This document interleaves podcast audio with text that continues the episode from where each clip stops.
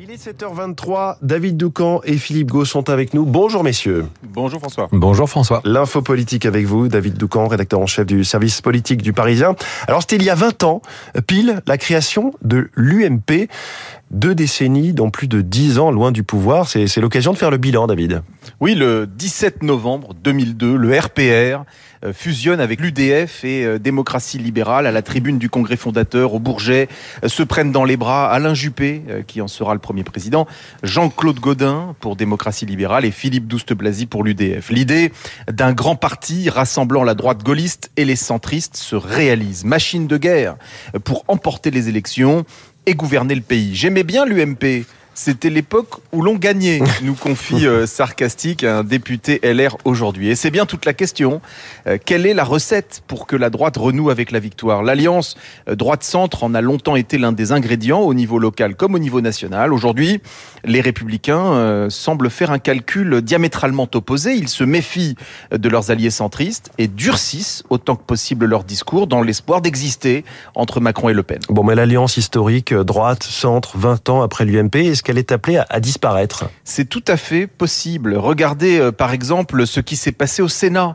Euh, la droite n'y a la majorité que grâce à l'alliance de LR et des centristes. Eh bien, ce sont ces centristes menés par Hervé Marseille qui ont sauvé le texte du gouvernement sur les énergies renouvelables en finissant par écarter euh, deux amendements des républicains qui vidaient le projet de loi de sa substance. La ligne des centristes, et même lorsqu'ils sont alliés à LR, beaucoup plus proches de Macron que du parti de droite. On le voit au Sénat, mais aussi dans les collectivités locales. D'ailleurs, les trois candidats à la présidence de LR expliquent tous que cette alliance droite-centre appartient au passé. Euh, commençons par Aurélien Pradier, je cite, l'idée d'unir la droite et le centre a vécu. Euh, l'entourage de Bruno Retailleau nous dit, le péché de l'UMP, c'est la synthèse. Et Éric Ciotti théorise on a édulcoré notre discours sous la pression des centristes, ce qui a conduit à l'émergence du RN. Fin de citation. On dit que, en cas de victoire d'Éric Ciotti au Congrès, de nombreux élus centristes auront à cœur de rejoindre Emmanuel Macron d'une manière ou d'une autre. L'UMP, euh, c'était le pari de l'élargissement.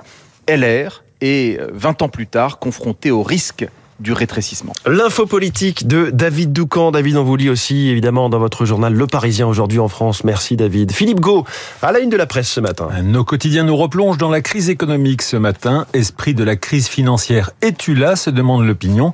Les entreprises sous pression titrent les échos alors que la Croix consacre sa une au système D auquel on recourt les faibles revenus tandis qu'au-delà de nos frontières, l'Europe cherche la parade au protectionnisme de Biden pour le Figaro. L'Alsace et la Croix titrent sur les aveux de Monseigneur Monseigneur Gralet, l'archevêque émérite de Strasbourg, qui a eu ce qu'appellent les dernières nouvelles d'Alsace, des gestes déplacés. La presse salue également la victoire de Charles Caudrelier sur la route du Rhum. L'équipe affiche à sa une le grand Charles, qui a réalisé, selon le Figaro, une fulgurante traversée. Le grand Charles. Merci Philippe Gau, le grand Philippe et sa grande revue de presse tout à l'heure à 8h30. J'espère.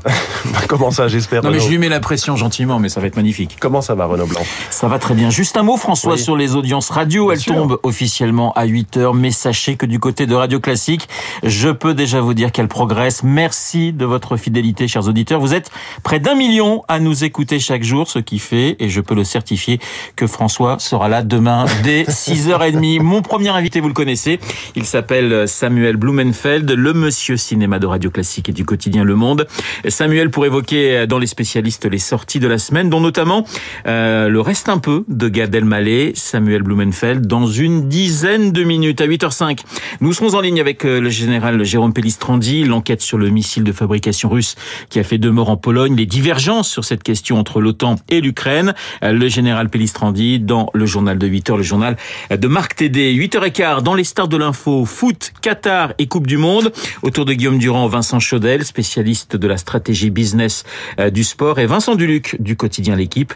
J-3 avant le début de la compétition.